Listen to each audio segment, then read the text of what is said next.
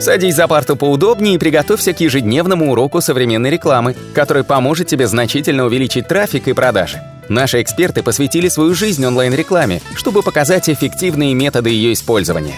Урок начинается прямо сейчас, поэтому прекращаем разговоры и внимательно слушаем. Итак, мы начинаем наш 35-й аудиоподкаст, и сегодняшняя наша тема «Как необходимо создавать страницу сайта». Меня зовут Улитовский Анатолий. А меня зовут Николай Шмичков. И мы обсудим этот э, вопрос. Э, мы SEO-компания, больше занимаемся продвижением. Но при этом мы постоянно сталкиваемся с тем, что необходимо создать страницу на сайте. К примеру, мы создаем страницу на нашем сайте. Э, мы рассказываем нашим клиентам, как необходимо создавать страницы сайтов, потому что уже давно не работает массовое создание страниц. Поисковик это видит, это контент низкого качества. И у меня, Николай, конечно же, первый вопрос к тебе. Вот скажи мне, вот какие твои этапы по созданию страницы страницы сайта. Так, давайте пройдемся, о каких страницах мы говорим. Мы, конечно же, говорим о страницах вашего сайта, которые, собственно, будет привлекать трафик. То есть это лицо вашего сайта. Однозначно, что мне нужно сделать? Мне, конечно же, нужно э, прорисовать дизайн. Но я же не могу сказать дизайнеру, эй, дизайнер, нарисуй-ка мне классную страничку. Там, он тебе говорит, да, вот, держи, держи зашибись дизайн. Я смотрю, такой, ну да, класс. Нет, на самом деле я очень долго трачу время на ТЗ. Я создаю детальное ТЗ, пишу текст для этой страницы. Да, пишу я, пишет э, не какой-то копирайтер, потому что это провальный вариант, если будет писать какой-то копирайтер. Пишу я.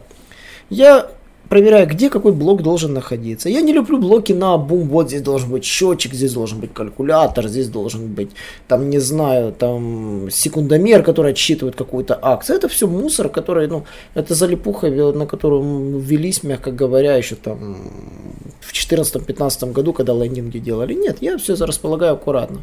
Я просто на самом деле очень долго занимался полиграфией, я к страницам отношусь точь-в-точь, как ну, к хорошо оформленной брошюре.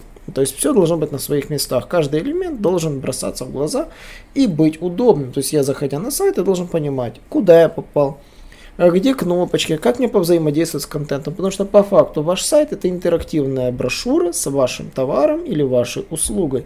Интерактивная, потому что весь контент под рукой, можно его развернуть, посмотреть а, и заказать. То есть вы должны делать сайт с целью, чтобы пользователь по максимуму получил информацию о вашем товаре и услуге. Я противник скорее вот этой стратегии, когда контента мало и узнай больше, отправь e-mail. Это я противник этой стратегии для коммерческих разделов сайта. Все должно быть под рукой. Перелинкованные странички, если у вас уже расписано это на другой странице, должна быть соответствующая кнопочка с переходом на эту страничку и тому подобное. То есть я продумаю в первую очередь, как будет расположен какой блок, функционал каждого элемента этого блока и какой текст будет встречать пользователя поэтапно. Это как некая видеоигра, где пользователь, прокручивая колесико вниз и нажимая на элементы, узнает больше контента о том, что он узнал. И моя задача ему подавать информацию не задом наперед, а по логике, чтобы ему было интересно узнавать и узнавать наводящие вопросы. Конечно же, не без анализа конкурентов, мы смотрим как конкуренты, не надо изобретать велосипед. В этом бизнесе фиолетовая корова вам не очень поможет в дизайне. Почему? Потому что есть законодатели моды. Люди привыкли искать в шапке сайта определенный контент, в подвале другой контент, в менюшке третий контент. Это привычка. Если вы будете заставлять пользователей переучиться, они, скорее всего, ваш сайт закроют. Вы же не Microsoft, там, вы же не Apple, там, который может быть законодателем моды, куда ломятся люди просто так, и там уже ищут контент. И то они тоже тоже определенную логику всегда у сайтов учитывают. Поэтому вы не законодатель моды, успокойтесь и не думайте над этим. Поэтому я начинаю всегда с дизайна сайта. Я делаю детальное ТЗ, передаю это ТЗ дизайнеру, говорю, какую цветовую гамму я хочу использовать, какие цвета я должен передать. То есть это некий брендбук вместе с техническим заданием. Дизайнер мне отрисовывает страничку. Я не с первого раза ее утверждаю, я всегда проверяю, как она будет выглядеть в десктопном варианте. Я спрашиваю, как она должна выглядеть в мобильном варианте. Почему? Потому что я должен понимать, что на разных устройствах эта страничка будет выглядеть по-разному, и она должна быть удобная. Э, вот этот момент удобства на различных устройствах, вы должны тоже понимать, что некоторые элементы кликаются. Например, таблицы не помещаются полноценно на мобильное устройство. Это тоже нужно знать. То есть, если у вас есть табличное представление в несколько строк, вы должны понимать, что таблица не поместится, ее будет смотреть неудобно. Переведите табличное оформление в некий PDF по клику, который при клике прекрасно на всех смартфонах PDF открываются. То есть многие элементы нужно учитывать. Это тоже. То есть после того, как сделан дизайн страницы, однозначно отправляется программисту, э, верстальщику, кто угодно, там, контент-менеджеру, кто у вас этим занимается, как у вас устроено. Но это человек, который занимается версткой вашей страницы. И то, что задумал дизайнер, однозначно должно быть сверстано. То есть, если этот момент, вот он говорит, я сверстал, где-то кнопочку, нужно все проверить, все тщательно проверить, работает ли кнопочка, как разворачивается, с какой скоростью разворачивается какой элемент, выписывать все ошибки, э, формировать баглист, то есть вот такие, каждый раз после теста, ну, сдачи работы я формирую документ, в котором прописываю баглист, где что нашел не так. Потом по баглисту убираю то, что сделано, отмечаю, сделано, сделано, сделано, сделано, закрываю баглист, делаю повторный тест. И только после этого я могу сказать, что да, страница сделана. Вот такой вот сложный этап, Анатолий. Да, спасибо, множество интересной информации. Ну, со своей точки зрения скажу, что э, не читайте рекомендации, которые были написаны там 10 лет назад, даже 5 лет назад. Читайте современные рекомендации, потому что многие делают сайты сложными. Они делают сложные структуры или, допустим, начинают копировать сайты с топ-10. Я вам скажу, здесь большая утопия, потому что вот многие сайты, которые были созданы э, много лет назад, они э, себя зарекомендовали на рынке, они создавались по старым алгоритмам. Сегодня они наработали какую-то большую аудиторию, им даже сложно сделать редизайн. Во-первых, это работает, аудитория привыкла к их дизайну. Возьмите тот же Facebook. Там вроде такая непростая не структура, но люди к ней привыкли, люди ее знают. Возьмите Amazon, у него там миллионы продуктов они продают на э, своем сайте, и там действительно необходима такая структура. Но многие новички, которые заходят на рынок, что они делают? Они начинают копировать Facebook, Amazon, какие-то другие сайты в надежде создать что-то тоже такое сложное. Но у них нет миллионов продуктов, у них нет миллионов пользователей. Эти сайты были созданы для людей, которые привыкли к этой структуре.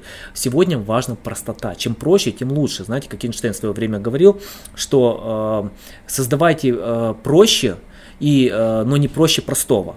И непосредственно, если вы не можете просто объяснить, то э, значит вы сами не понимаете, о чем вы говорите. Сегодня средний пользователь, ему он не любит сложность.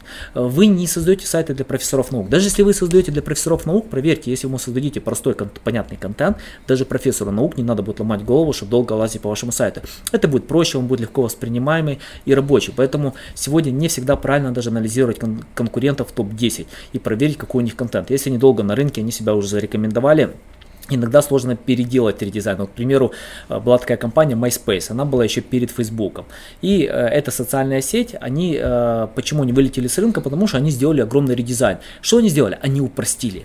Они упростили непосредственно структуру юзабилити своего сайта. Что после этого сделали люди? Они ушли в Facebook. Они не восприняли этот редизайн, хотя он был упрощен и даже улучшен, потому что люди привыкли к этой структуре. Они научили людей пользоваться сложной структурой. Поэтому э, большие сайты, они, когда делают редизайн, они не делают революцию. Никогда никто не делает революцию, они делают маленькие точечные изменения, которые не беспокоят их аудиторию, которые не доставляют дискомфорта. Да, вот там произошел какой-то маленький редизайн, но мы практически его не замечаем и привыкаем к новой структуре. Это для старых сайтов, для молодых сайтов. У вас нет аудитории, у вас нету, вы только добиваетесь, и вы, у вас большое преимущество перед старыми сайтами. Создайте что-то проще, максимально простой дизайн, максимально простой сайт. Не надо загружать его множеством элементов. И, э, к примеру, если там 5-10 лет назад создавались landing page и, которые там практически не содержали текстовую информацию. Сегодня это уже не работает. Сегодня лендинг должен содержать множество полезной и интересной информации. И в той же книге, которую я читал, э, Эрика Дрю Вайтмана, и он сказал, он провел, показал несколько исследований о том, что лучше работает, длинный контент или короткий контент, потому что есть часть пользователей, которые не хотят видеть длинный контент, им достаточно короткий контент, потому что основная масса пользователей, они просто сканируют, находят нужные элементы.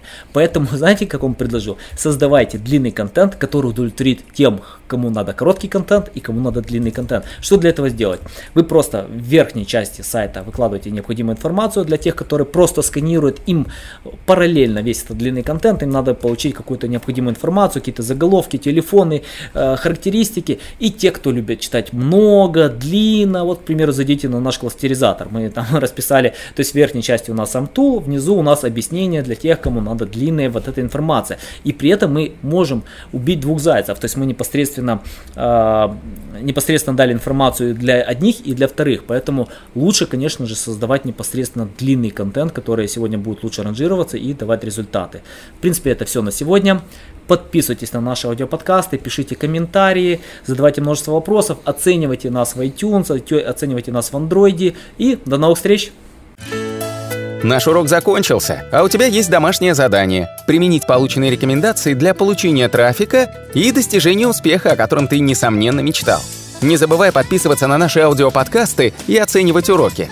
Также пиши комментарии и задавай множество вопросов, на которые ты обязательно получишь ответы. Увидимся в классе завтра с новыми современными рекомендациями.